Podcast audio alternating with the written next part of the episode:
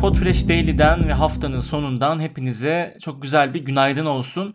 Ben İlkan, umarım bu haftanız çok ama çok güzel geçmiştir diyelim ve hafta sonunu karşılayacağımız güzel bir podcast haberiyle bugünü bitirelim.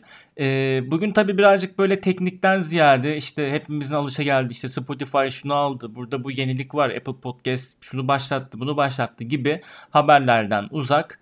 Çok keyifli. Gerçekten duyduğumda heyecanlandım. Ki tabii yanlış anlaşılma olmasın. Diğer haberler de çok keyifli. Bizi çok heyecanlandırıyor sektörel haberler. Ama bu biraz daha değişik bir haber.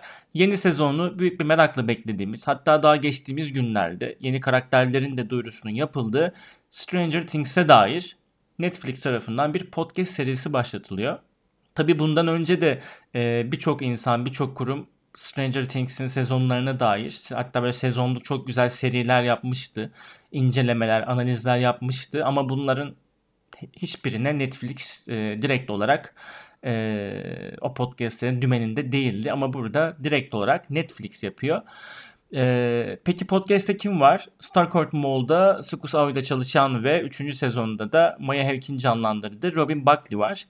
Netflix ayrıca hani tabii ki Twitter'da yaptığı bu duyuru ile podcast arenasında ve Stranger Things evreninde yeni bir sayfa daha açıyor diyebiliriz. YouTube'da da podcast'e dair bir trailer yayınlandı. Podcast'teki aktris ve seslendirici, demin de belirttiğim gibi, karakterden ziyade Maya Hawke.